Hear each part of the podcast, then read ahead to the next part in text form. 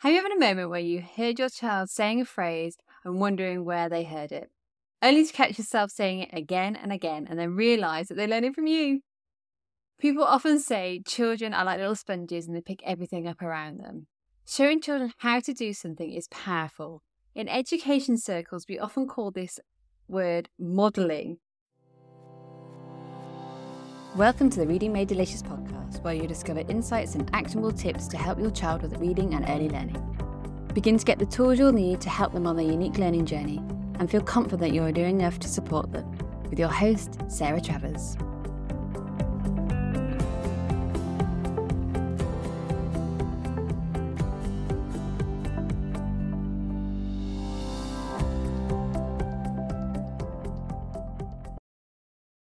So, if you ever hear of anyone talking about modeling and showing something to your child, that's basically what it means.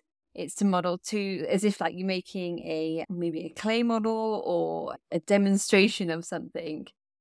We call it modeling in education circles. It's, and I, it's interesting because I see hear it called quite often, and I don't think everyone quite knows what it means. And it is quite an educationy word, but it's basically just showing the child or an adult, depending on what, what the situation is, on how to do something. So next time when you're trying to show yourself something to your child, just say that you're modeling it to them. And then, yeah, you, you, you're halfway to being a teacher then. Obviously, there's a lot more that goes into teaching, but yeah, modeling is a word that we use a lot. And this is what we're going to be talking about in this uh, episode all about how you can be showing this to your child. Now, when I talk about that, I was just thinking about that when I say about the word that they keep saying. One of the words I've noticed my children doing recently is that word actually. And I didn't realize how much I'd been saying it until my two year old was like, I actually need to do this. I actually do that. And I was like, who has she got that? Where is she saying that? And I realized I was listening to what I say. And I say it all the time. I haven't realized. Um, so it's listen out. And I'd, I'd love to know if there's a word that your child is saying. You're like, oh, actually, I must have taught that to them. Because it's amazing what they pick up around them. So I'm going to talk about a couple of things that you can be doing to show children reading around them. Now, one of the things that we are quite often told when starting to help a child with learning to read is model reading aloud to them. So this is when we're actually getting a book and open it yourself. Now that's really hard as a busy parent. And I quite often hear people saying this about about like so you need to grab a book and actually show them what reading looks like in that way. Now, I think you get this image in your head of oh your child playing nicely and then you sit down on the sofa, open a book up and start reading. And the, the, the reality is, you are going to be interrupted so many times when you're trying to do that, to the point that there's, and uh, we also know that there's so many other things going on, and it's really, really hard. So I have been trying it recently, actually, getting a physical book, not a Kindle, not an audio book, and opening it in front of my daughter and sitting and reading. I tell you what, this book, in fact, I've got it here. It was this book here. It's how many pages long is it? I haven't even looked the end of it yet. It is 223 pages, and I've got about a chapter and a half left to go. It took me about three weeks to get through because every time I sit down and try and read and show it to her, why, why are you not reading out loud? Why are you reading in your head? Oh, she didn't understand that I was reading my head, so she's like, You're looking at the page, what are you doing? There's no pictures there. Why are you not reading? What, what are you doing? I'm trying to explain to her that's reading in my head. And then she kept getting books and opening them herself and going, I'm I'm I'm reading, mummy, I'm reading them in my head. That's why I you don't need to listen to me read anymore. Not quite yet, sweetheart. We're, we're getting to that point, but yeah, so it's interesting. I challenge you to do that. If you haven't done it for a while or you haven't done it before, get out a book and just see what see what your child's reaction is more than anything else.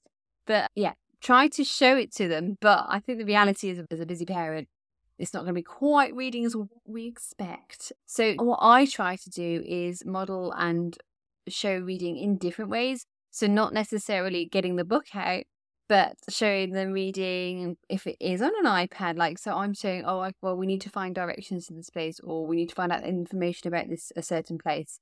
I want to show it to them and show them the reading, the text that I'm reading. Sometimes uh, the great thing, and I know everyone's like, oh, don't do too much screen time.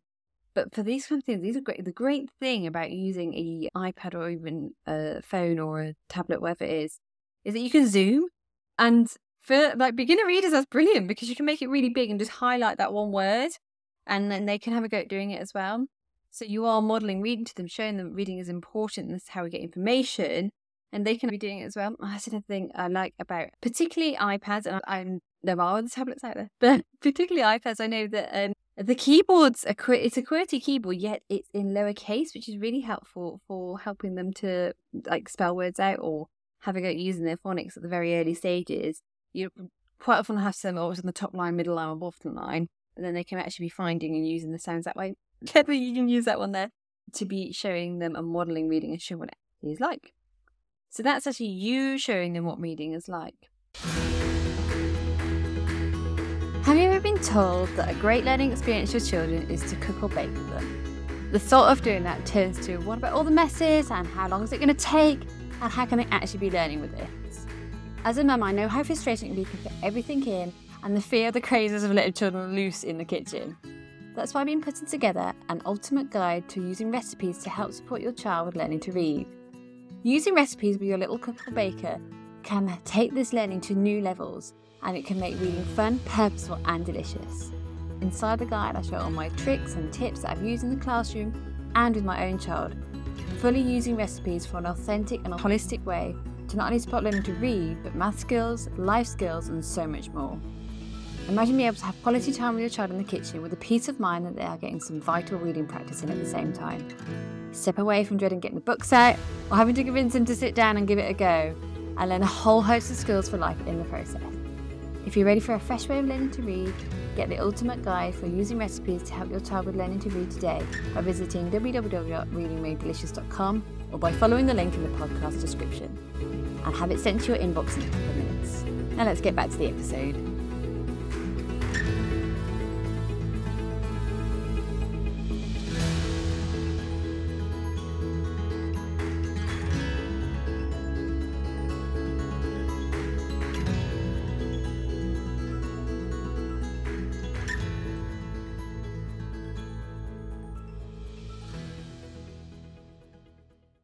The other thing that you are probably doing already and have been doing since they were born or something before they were born is reading a book aloud to them. Uh, the classic read aloud.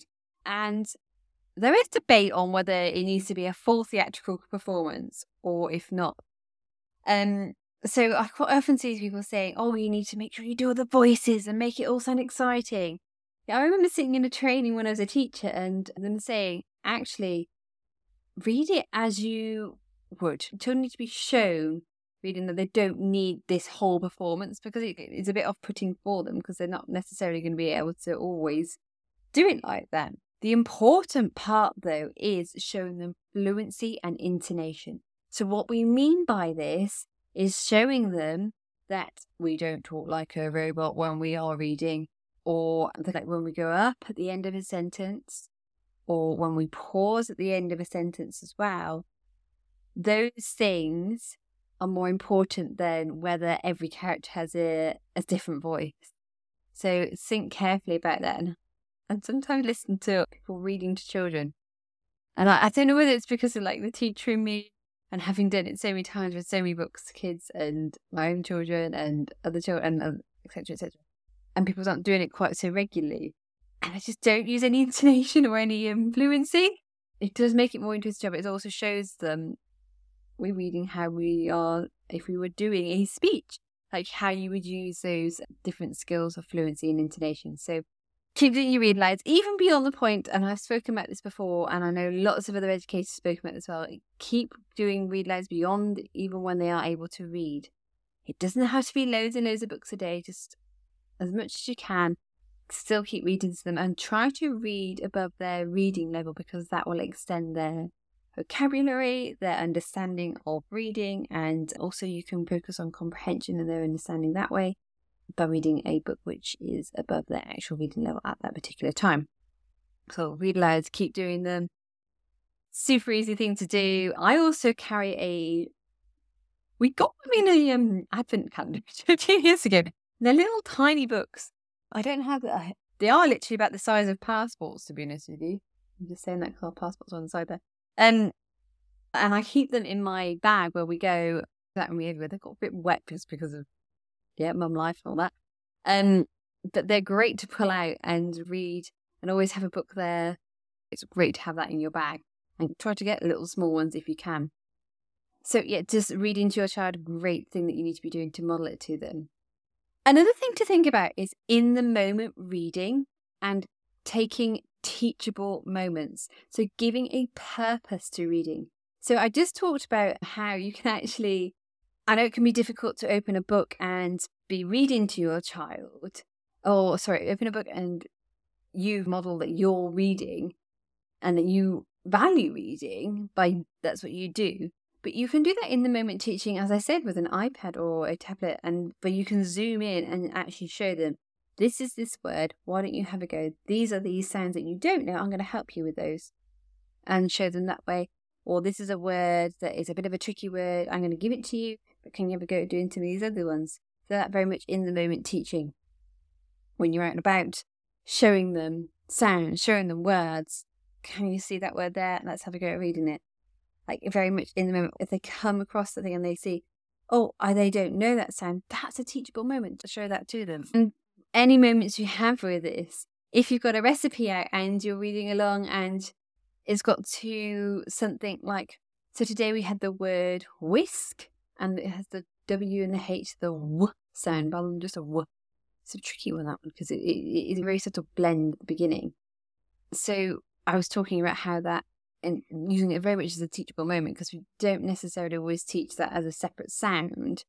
That actually, when you get that there, it just makes that slightly extend, ever so slightly extend. It was very much in the moment, so we could do wh and then she was able to read that, and then oh yeah, there's the whisk. I can see in front of me, and that is a teachable moment. Using that as much as you can, and it just makes it authentic rather than it just being drills and is very much discrete teaching, which is important as well to make sure that we have the full uh, range of the skills that they need. But in the moment teaching is often more powerful or more memorable. Like you're more likely to remember to pick it up. So yeah, as in the moment reading. And then the final thing we can think about for modeling and showing children reading. So using guided reading with a purpose and showing skills such as sounding out and blending and fluency. So, guided reading, you'll quite often hear about this when your child gets a bit older. If they are attending school, they'll be doing something, they'll have guided reading groups. Sometimes they do whole class guided reading, sometimes individual guided reading. Quite often it is, particularly if they're in Key Stage 1, so year 1, year 2, they will be in guided reading groups because, so guided reading, it will be very much a group situation where they are a teacher will be or an adult will be listening to the children reading, but also starting really much to develop their comprehension and other skills as well with their reading, not just purely focusing on whether they can read a word and the accuracy with that. So it, it's a way of teaching reading to children.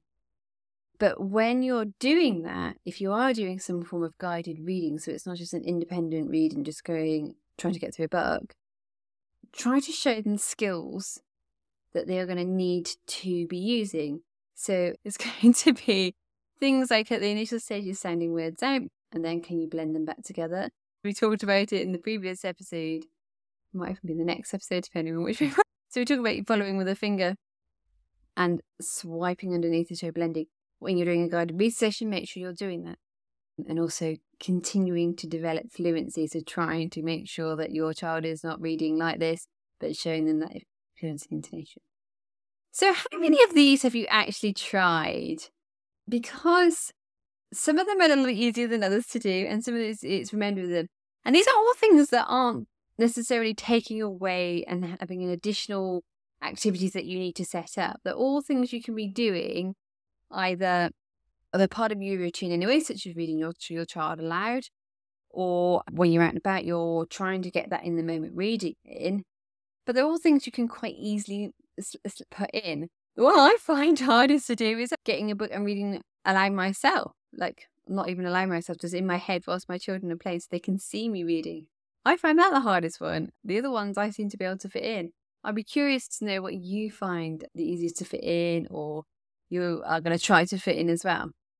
So, if you've been loving these tips, please head over to the podcast um, rating and review and leave a rating review of this podcast so that it can help reach more families and more educators to help children with early reading and early learning at home, just to make things a little bit easier for families because I know it can be hard to find information. At least you can pop your ear, earbuds in. I say earbuds. I always have one earbud in. always got a podcast on the go. And it's just a much easier way for families to digest information that they can be using to help their child with reading and early learning. So let's just go through the ways that we can model or show reading to our children. The first one was to crack open a book yourself and read a book alongside your child so that they can see you actually reading. It doesn't necessarily have to be a book. It could be something that you're reading on a electronic format. And so doing those read alouds that I'm sure you have been doing for such a long time, but, but keep going them. You don't necessarily need to be doing a full theatrical performance, but you do need to make sure that you're doing intonation and fluency to help model that to your child. As much as you can, do some in the moment reading and keep using te- them as teachable moments, giving that purpose to reading and showing children just how it actually works. And then finally, if you are trying to do a little mini guided reading session with them, try to do it with a purpose and show skills such as sounding out, blending, and fluency. So I hope you found that useful today. I hope you find these tips useful and have a great day learning and reading with your child. Thank you for listening. I hope that you can take something away that will help your child's learning. Head over to the show notes of this episode at readingmadedelicious.com forward slash podcast where you'll find anything mentioned today. Have a great day and happy learning with your child.